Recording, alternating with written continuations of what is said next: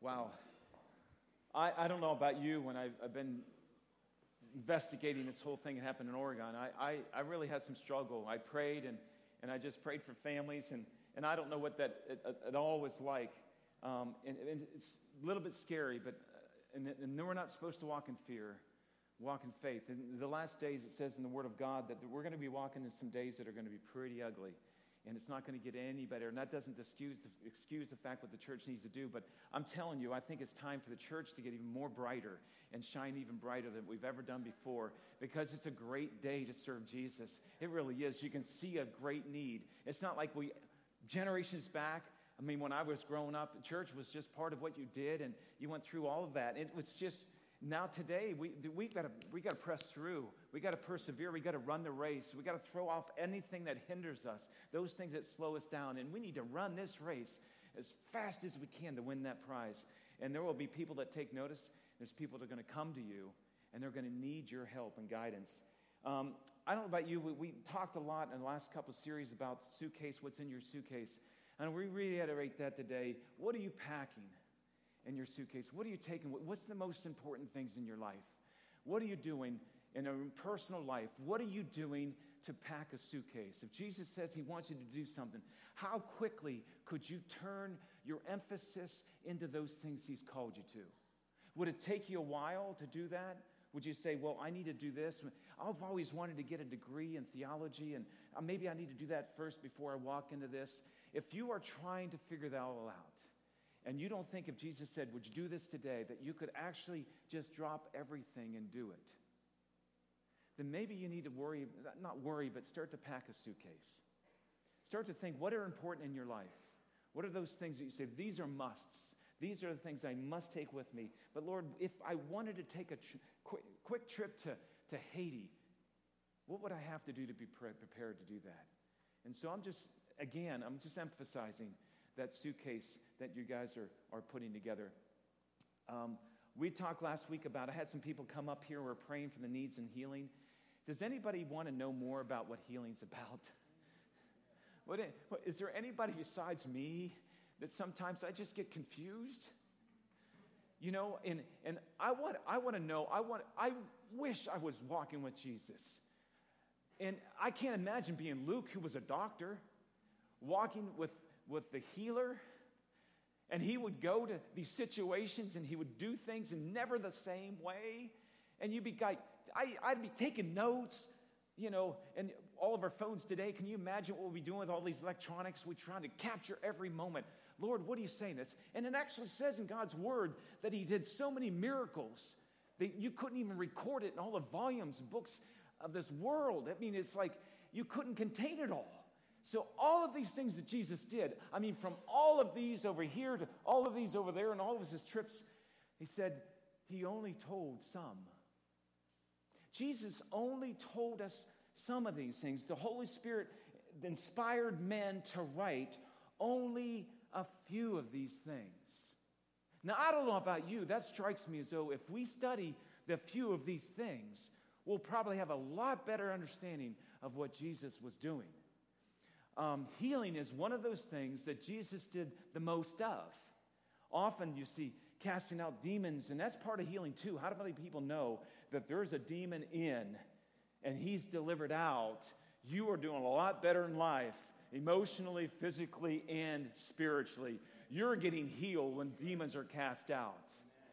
And so I don't know, even when Jesus said, cast out these things, I know that there was healing involved. So all of these things that Jesus did when miracles, why did he have to do that?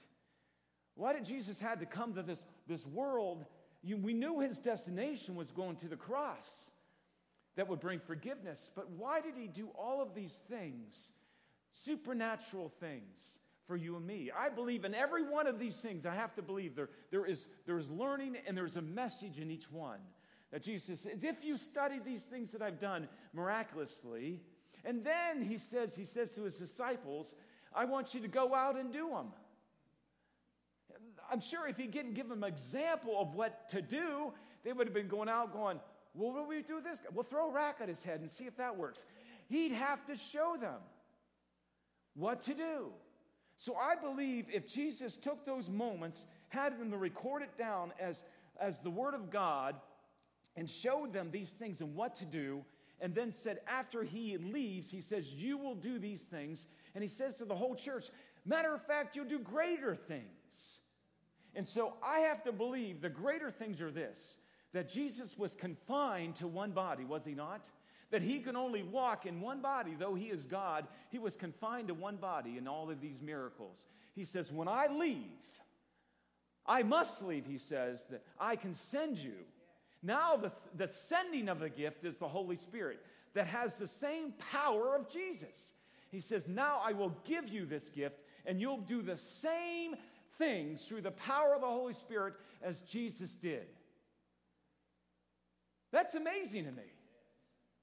But here's the thing this greatness, this great gift goes into an earthly made jar.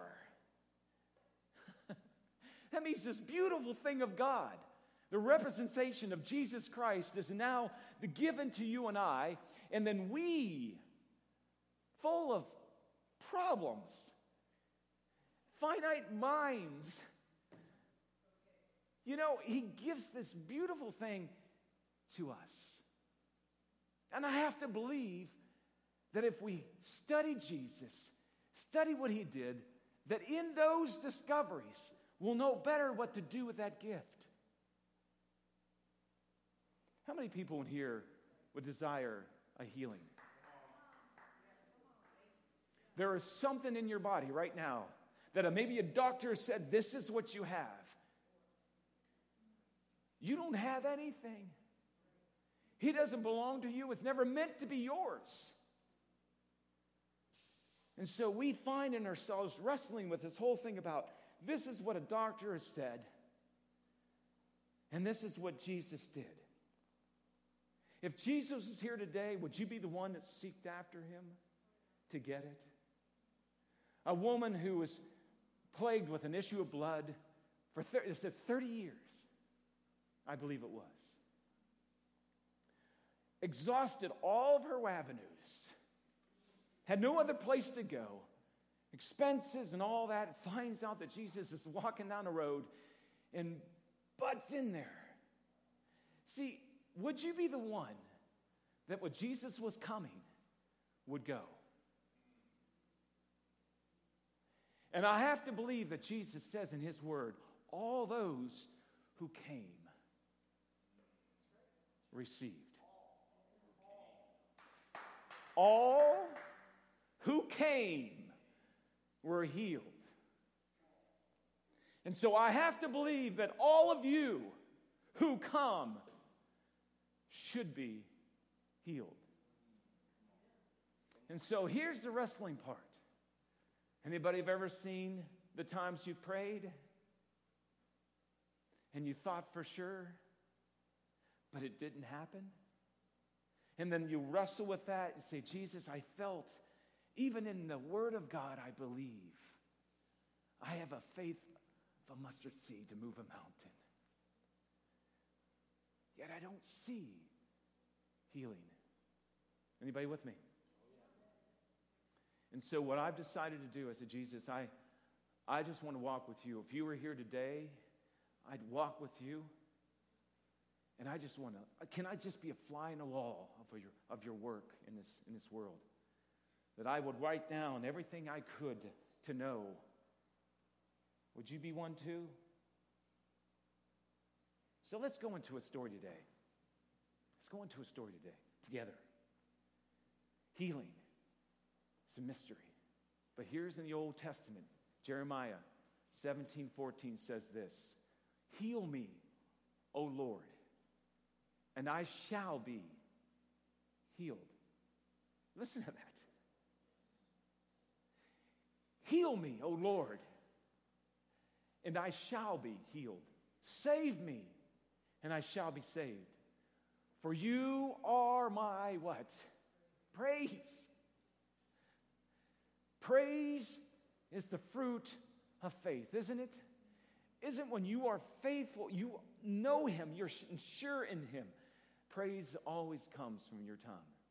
Complaints cannot come from those who have faith. Jeremiah teaches us this. Let's go into the story of First John. Okay, no, not First John, but John 4. Okay, sorry. And let's go into a story. If you have your Bibles, you can look up here. If you have them, you want to mark them. It says this is one of the first miracles of Jesus. He said he already started to heal in Jerusalem. And when he came here, none of that's recorded. Listen to me. None of that's recorded, except to know that Jesus began his ministry and healed many in Jerusalem. The first miracle was water to wine. water to wine. He goes to Jerusalem, and all of these things start to come. But he's always warning those not to say anything. And so he had made water wine, and there was a royal officer whose son was sick at Capernaum. Now, there was a distance between Cana and Capernaum, but you'll see here. When he heard that Jesus had come out of Judea into Galilee, he went to him, being Jesus, and was imploring him to come down and heal his son, for he was at a point of death. Now, listen to me. Here is a here is what in, in the study of this word, royal officer, it's really meaning little king. It is a man of high stature. It is a man that's probably just under the king in his stature, okay? And he had many, many servants and much richness. You know, he was in a position where he was successful. Yet you and I know that money can't buy healing, can it? You can have the biggest house, you can be Steve Jobs with the biggest home, and when illness comes knocking at your door, what are you going to do? And so he said in his heart, I must. I heard about a man, I heard about a Jesus that heals. And I have a sick boy in my house. And you and I know as parents, what would you do for your children? What would you you don't you're not calling a servant to do a job. It's my boy and I'm going.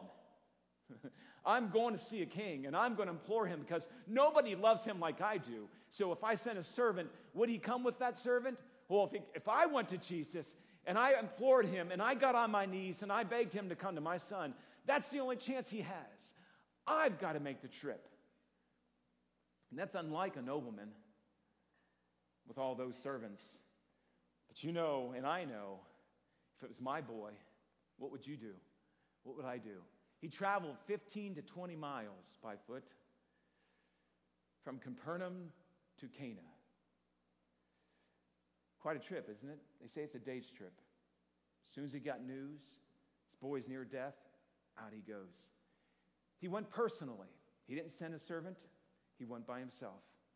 Uncharacteristic of a nobleman who would always sent servants to do his work. And he implores Jesus, he implores on him. He just begs, which is an earnest begging, it is a desperation. So he shows up. So Jesus said to him, This is astounding. Listen to me. In this is a lesson. He speaks to the man and everyone around him and says, Unless you people see signs and wonders, you simply will not believe. Now, I don't know about you. I think a nobleman for a day's trip gets there and goes at Jesus' feet and calls about Jesus, would you come? Would you come back with me? Would you take a day's trip with me? Will you walk 15 to 20 miles with me? Will you go back and heal my boy? He's about ready to die. And yet, Jesus takes a moment. We would say that'd be enough, wouldn't we? And Jesus takes a moment to say something so deeply profound. He says, Unless you see signs and wonders will you ever believe? Think about that. Process that. Let that sink in. Let's go on. John 4, 9 says in 49, verse 49, it says, The royal officer said to him, Sir, again, he says the same thing after Jesus says that profound thing. Listen to me. He says, Sir, come down, travel with me. Make the trip with me. It's a day's trip. Make it with me because if you come, you can heal him. For my child is about to die. He will die unless you come with me. Jesus said to him, Go, your son lives. The man believed the word of Jesus that he spoke to him and started off. Now, what do you get from that? Jesus says something profound in between two statements. A man comes at Jesus' feet, falls down, and says, I implore you, Jesus, please, my son's about ready to die. Can you make the trip with me? Will you go with me? Can you personally come with me to him? Because all he knew in the previous, all the stories he heard in Jerusalem, that Jesus was there personally healing those sick people. How can you heal from a distance? There's no way you have to be here. Jesus says something profound in between that says, Unless you see, can he say that to you today? Unless you see, will you believe? He's saying that to you right now. Unless you see with your very eyes, can you still believe? Do you have to see a sign and wonder? Do you have to have that before you believe? He warns us and says, Don't go on what you see. Please don't allow those thoughts to cloud you. Jesus is God. He can do anything. He is not stopped by your dilemma. He's not stopped by what you see and what you're allowing your mind to tell you. He's saying, unless you see, is that the only way you believe? Do I really have to come with you? Do we have to hold hands back to see your son? Would you open up your heart and your mind and your spirit to something far more powerful than what you're even capable of thinking? but Jesus. You see, he said it. He says, Do you have to see something? And yet the man says back to the same words, But Jesus, if you come with me, then you can make him well. And Jesus says, I hope you've learned something. Go, for your child lives. now you have to understand something. Story cannot end there. Do you see? Because in this is teaching. In this, Jesus says, I want to teach you something about healing. Don't let it stop there. And so let's go on. And so we know the man hears the word of Jesus, and by faith on him, he turns with confidence to go home without Jesus by his side. So we get there. He says, You say you believe the words of Christ. Listen to me. This is for me also. I say I believe the words of Christ, yet never find any peace, and never act on what you say, Jesus, that I believe. Let me ask you something today. This should, this should prompt something in your spirit like it does mine. You see, I say I believe the words of Christ. And that man had a choice right then when Jesus spoke to him and said, Go. Your son is made well. Your son lives. Right then, he spoke a word, did he not? And that moment, did that man had to have peace in his heart because at that moment before Jesus, he said it two times Would you come? You need to come. You have to come. My boy's about to die. Now, I don't know about you. The only way he could have taken that word of God and took it to his heart was the peace of a mind to leave. What about you and I? So I say this if I believe the words of Christ and I never find peace in the words of Jesus, am I turning back? Or am I waiting for him to do it here and now? See, that's where I, that's where I have trouble. This is what I'm learning. You see, I have to see. Do you? Do you have to see something happen? Or can you believe the words of Christ? Do you have peace in your heart that when you read God's word in the dealing with healing, can you say, I can leave in peace, knowing that what has been spoken has been done? That's the key. A personal word of Christ by faith is a word to respond to. And yet, often, tell me if you haven't done also, you pray for healing and you wait to see it. You wait to see it. And if you don't see it, peace no longer is in your heart. And you won't turn to walk a day's trip. As a matter of fact, if you do the study, he didn't run back in panic to test Jesus. He took his time because he knew. The words of Jesus, if you allow them to get into you, they will change your thinking. And it says, John 4, 5, 51, oh, I'm saying 51 says this, as he was on, it's now, he's going back home. As he was now going down, his slaves met him, saying that his son was living. So his slaves, after they got news, the boys, whoa, something's going on here, they went after him. So he inquired of them the hour when he began to get better, better. And they said to him, Yesterday at the seventh hour, it's one o'clock in the afternoon, the fever left him. So the father knew at that moment, it clarified, it made what he felt in faith has now been answered by his slaves. It said, Yesterday at the seventh hour, the fever left him. So the father knew that it was at that hour in which Jesus said to him, Your son lives. And he himself believed. And guess what happened? What's it say in the word? It says his whole household believed too. Salvation came to the home. Woohoo! The greatest healing of all time is salvation, is it not? The greatest healing of all time is a heart that was hard and becomes soft. The household of this man is now saved. What great healing is that?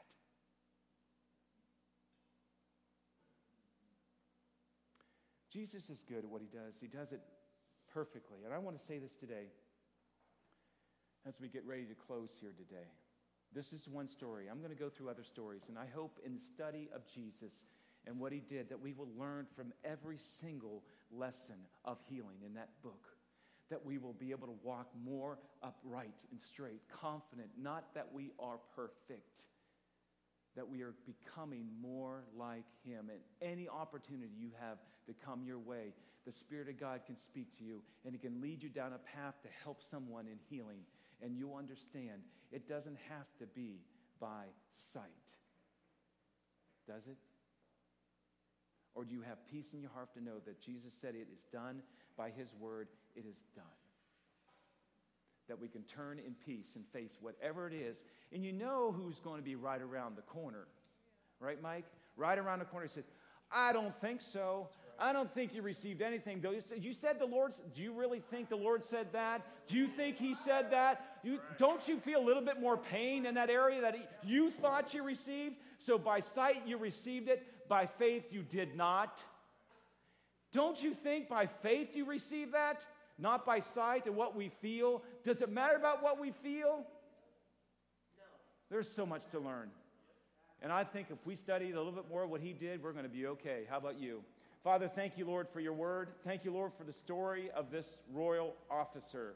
I thank you, Lord, by faith he went and implored Jesus to come. But God, after Jesus spoke a word that says, Your son lives, he can turn in peace and walk back celebrating Jesus, not worried that he's not going to be. But Lord, you didn't stop there. You brought the slaves to tell him, You did do it.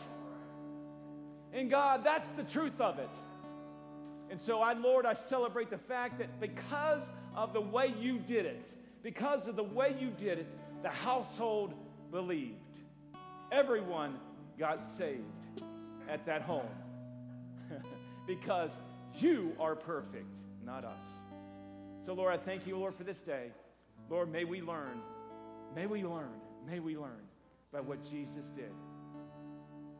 In Jesus' name we pray.